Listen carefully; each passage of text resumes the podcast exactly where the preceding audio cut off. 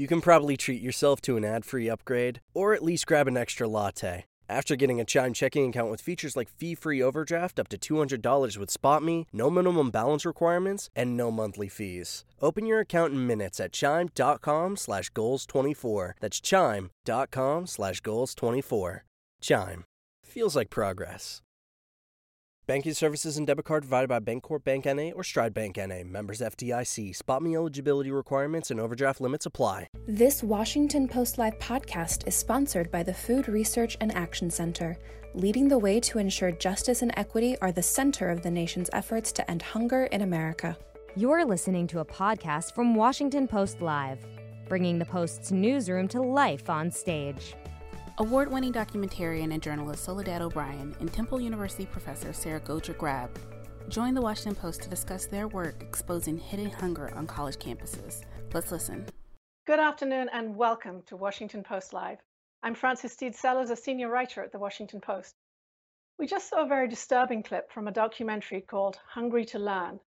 Here with me today are its producer, the award-winning journalist Soledad O'Brien, and with her, a Temple University sociology professor who's featured extensively in the movie, Sara Goldrick-Rab.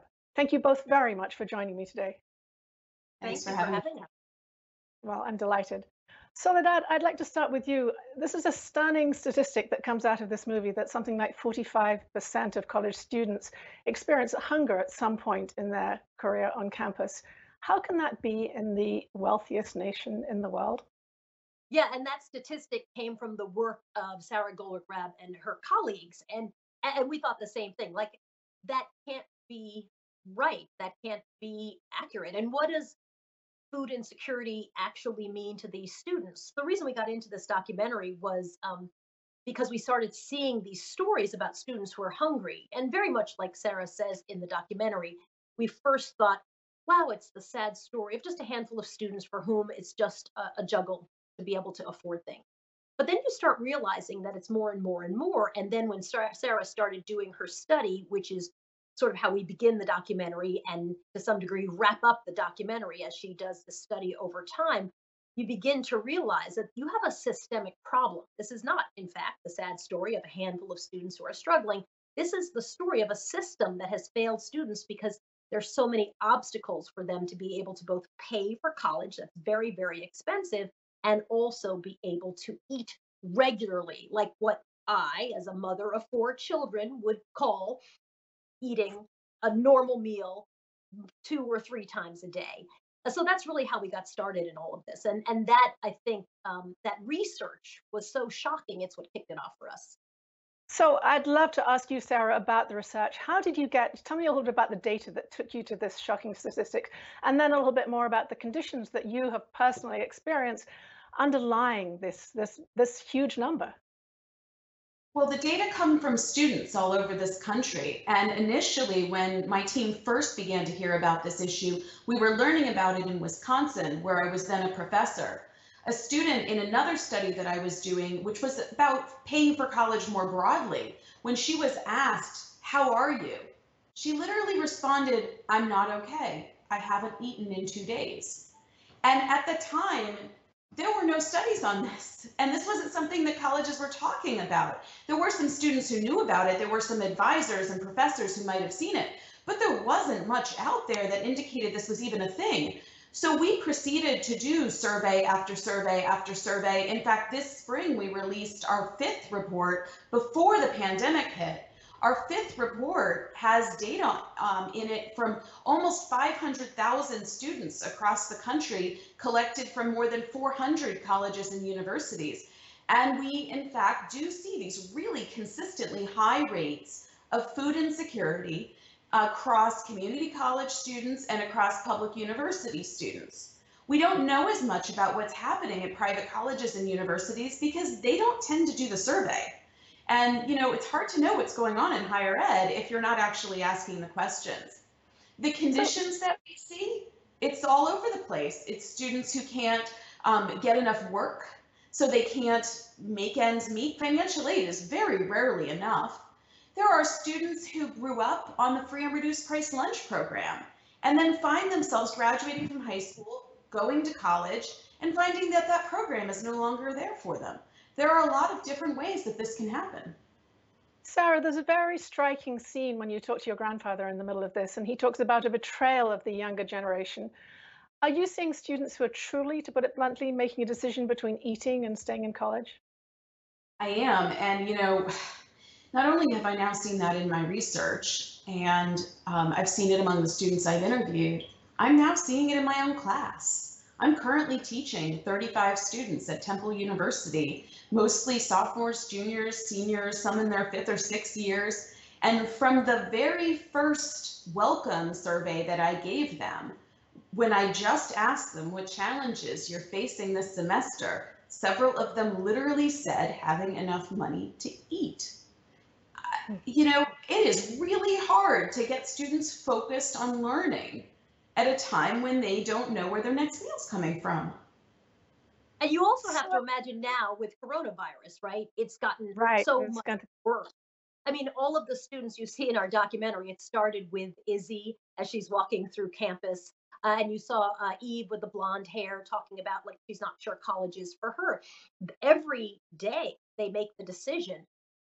It would just be easier to quit. It would just be easier to stop, because then at least the pressure would stop. So with coronavirus, I know that our students have really now, right, they're not on campus or they've gone back home. So some of the support they were getting from the campus, even if it was very little support, they have none of that now in many instances. Soledad, one of the questions I have to you is about the range of students, which was very striking to me, from a young man who wants to be a pilot in the ROTC to a homeless young woman. Was that surprising to you, for somebody who's been doing a lot of work on humanitarian issues and looked at a range of other areas where there are huge inequities? Does this range, did it surprise you when you were doing the reporting and the coverage? You know, I think at first, yes, but then I realized pretty quickly that actually no, right? I mean, when we look at our different groups of students, what was so interesting was that they were so diverse. It wasn't that there's this number of homeless students who are struggling, or it's a number of students who are putting themselves through college who are not homeless, who are struggling. It's actually just a lot of students where there is this gap where they just don't have easy access to the funds to be able to either take on a ton of debt or be able to pay for, you know, what is not, I don't think, a luxury, but their meals. So yeah, and you realize pretty quickly it's all demographics, not necessarily socioeconomic, obviously, but racially, ethnically, and even a higher socioeconomic class than you might imagine. For students who would be considered in New York City middle class, often that means paying for college and just go figure out how you're going to eat. Sara, you have talked, and I hope you can hear me. We may have a trouble here with the sound a little bit. Good, you can hear me. Sara, you've talked about a student sharing their secret with you. Tell me a little bit about the role that shame can play in perpetuating this issue. Yeah, it's a big issue. You know, many of these students come to college in search of a better life. Some of them come from poverty. Some of them come from a middle class struggle to just kind of not fall downward, something a lot of families can identify with right now. And when this challenge happens for them in college, they're embarrassed. This isn't who they thought they'd be in college. The student who, for example, might be shoplifting in order to make ends meet, or the student who might have to get an extra swipe from her friend in the dining hall so that she can have something. This is stigmatizing for them. It makes them feel ashamed, and it makes them hide. And one of the things that's so important for everyone to know is that we all have a role to play here, because if we can help them know that they're not alone, that in fact there were so many students affected, then they begin to understand that they did not cause this problem individually. This isn't the small problem of a number of individuals making bad decisions. Then these numbers can only be this large when there's a systemic failure. Yeah, and what was interesting for us as well, you know, when we were trying to book the documentary, it was really hard, right? You're asking students who are already embarrassed that they're at a food pantry, you know, will you take part in talking about every facet of your life very openly? It was really, really hard to get them to talk about not just their hunger, but their entire lives and their circumstances. And then in many cases, the students didn't want to tell their parents, especially if their parents also were struggling. The students felt that they were adding to the burden of their parents if they said, listen, I'm hungry. So they would talk about being incredibly isolated. It wasn't anything you could share with anybody because they felt, I'm only going to add to the burden of my struggling mom or my struggling parents if I tell them I'm hungry. So why would I possibly tell them? Soledad, you've been out among food banks. There's been a 40% increase, I believe, in the number of people suffering food insecurity beyond campuses across the whole country. Tell me what you're seeing on the front lines and what, if any, solutions you're seeing. It's insane now. And I'm sure you've seen this coverage too, right? The long lines, they're not even lines, right? They, I mean, line is sort of a bunch of people standing up waiting to get into the facility. Now there are blocks and blocks and blocks of cars lined up in some places where they're trying to get access to a food bank. And certainly in New York City, we see lines just going around the block of people who need access to food. Obviously, coronavirus has made the situation for people who in many cases have lost their jobs, have lost their support, have moved in together because they're losing their housing. It's made it much, much more difficult. Plus, at the same time, for many of these food banks who rely on charitable donations, you know, in many cases, that too has dried up because in the economic outlook, no one's exactly certain of what the future is going to bring. And so anybody who runs a nonprofit, and I run a small nonprofit, all the funders are saying like, well, let's slow it down a minute and let's see. And so it's kind of a double whammy for these food banks that are trying to figure out how do you give people enough support while the problem grows, the need grows, but also your funders aren't really sure how much they can really help. Sara, Temple University in the last couple of weeks had an outbreak and shut down in-person classes, I believe. That had huge repercussions for all students, but tell me in particular what that means for food insecure students. Well, look, any disruption, any big change falls the hardest on people who don't have wealth to fall back onto. So look, students are struggling in many, many ways. Some of them may have used the campus food pantry. We are working to keep that open, but let's be honest, that kind of food is never enough for people to get by on. Anybody who had to make a change to their housing, some students are locked into leases and unable to get out there. Those pressures from rent, the way they affect regular people, also affect college students and then crunch their budget so they can't afford to eat. You know, it is a terribly difficult situation, and unfortunately, you know, a lot of the students get very angry with the university without really seeing that one of the big causes, as the documentary shows, of this situation is the systematic defunding of public universities like Temple and failure of congressional action to really step in here and to help these students. So we can look at Izzy. Soledad, if I may, and the CARES Act, I wanted to ask you about specifically with Temple. Billions of dollars have gone into that. Is that not enough, Sara? Is it having the right kind of impact or not?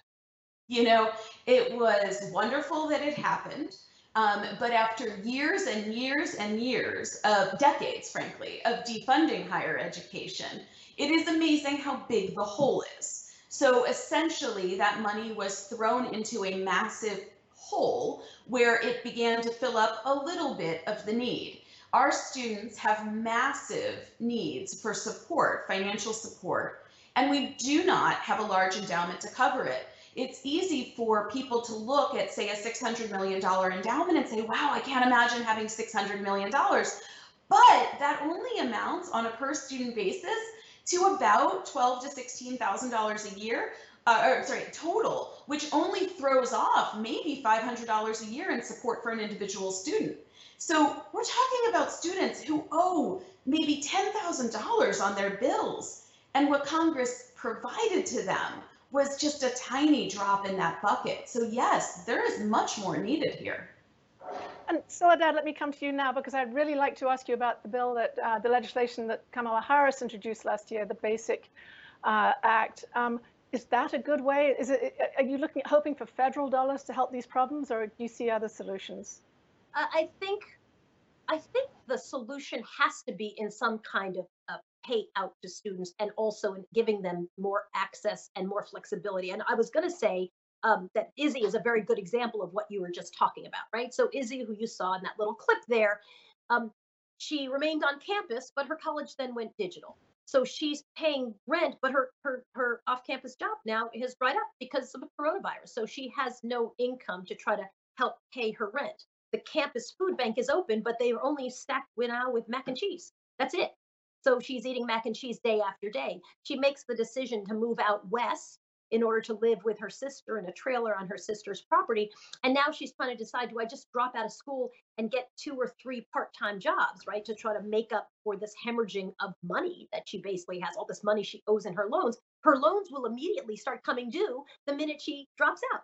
Right? So you can see this dilemma, which goes back to your original question. Yeah, there has to be some kind of federal response that really helps these students, because the system is kind of like this house of cards. And if you pull out a card, you can see how a student like Izzy, who's a good student, who's a dedicated student, who's a hard worker, who has done really everything right in spite of some very difficult circumstances, she just can't get ahead. How does a student like that survive? What usually happens is she'll drop out, she'll owe $35,000 in debt because she's taken out loans. And now she's a girl with no diploma who has a $35,000 debt to start her career.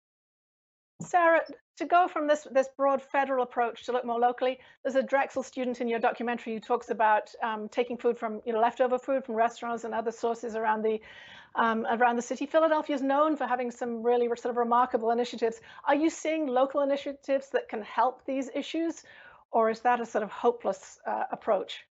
Look, there are a few, and they help small numbers of people. So they're useful, and we want to have them. But the real questions here are about scale.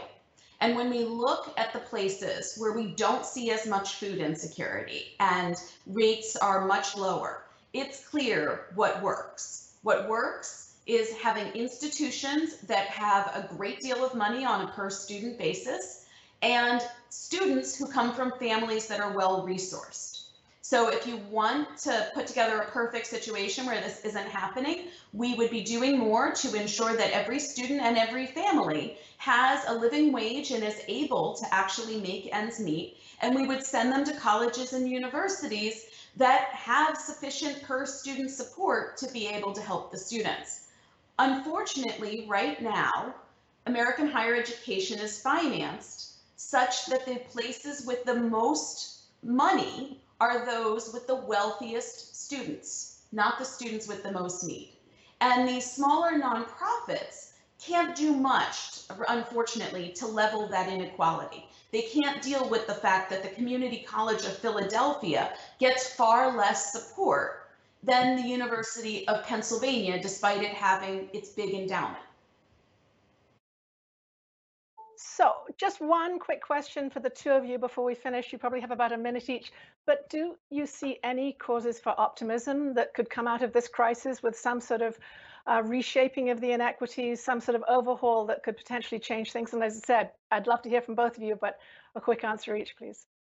Sara, I'm going to go first because I think you're the one with the $64,000 answer as the researcher. What inspires me is these young people are actually moving into activism, and you could see it in the process of the documentary. They began to realize it's not me, there's a systemic problem, and they wanted to jump in and actually figure out how to fix the problem, not just hide because of shame and not just say, well, if I can get through, that's good enough.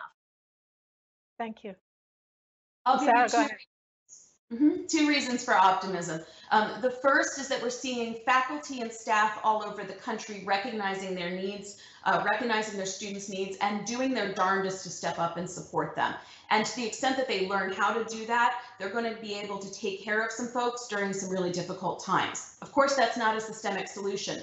So the other bright hope is that in the last several weeks, for the first time ever in a presidential campaign, we heard one candidate's team utter the words homeless community college students, acknowledging their existence. And there is a platform that includes supports for food and housing insecurity. And we have a vice presidential candidate, as you noted earlier, Kamala Harris, who has introduced legislation to address these challenges. To the extent that these issues are elevated to that level of policy discussion, and people go to the polls and vote based on those issues, then we can really begin to see change. Soledad O'Brien, Sara Goldrick-Rab, thank you both very much for joining me and for such an eye-opening documentary and discussion of this troubling issue. Thank you. Thanks for listening. To hear more interviews from this series and other Washington Post Live programs, visit us at WashingtonPostLive.com. Hopefully this is the last time you'll hear this ad. With Chime checking account features like fee-free overdraft up to $200 with SpotMe and getting paid up to 2 days early with direct deposit, You can probably treat yourself to an ad-free upgrade to spend more time listening to your favorite podcasts, or at least grab an extra latte. Take more control of your finances and say goodbye to monthly fees. Open your account in minutes at chime.com/goals24. That's chime.com/goals24. Chime. Feels like progress. Banking services and debit card provided by the Bancorp Bank N.A. or Stride Bank N.A. Members FDIC. Spot me eligibility requirements and overdraft limits apply. Terms and conditions apply. Go to chime.com/disclosures for details.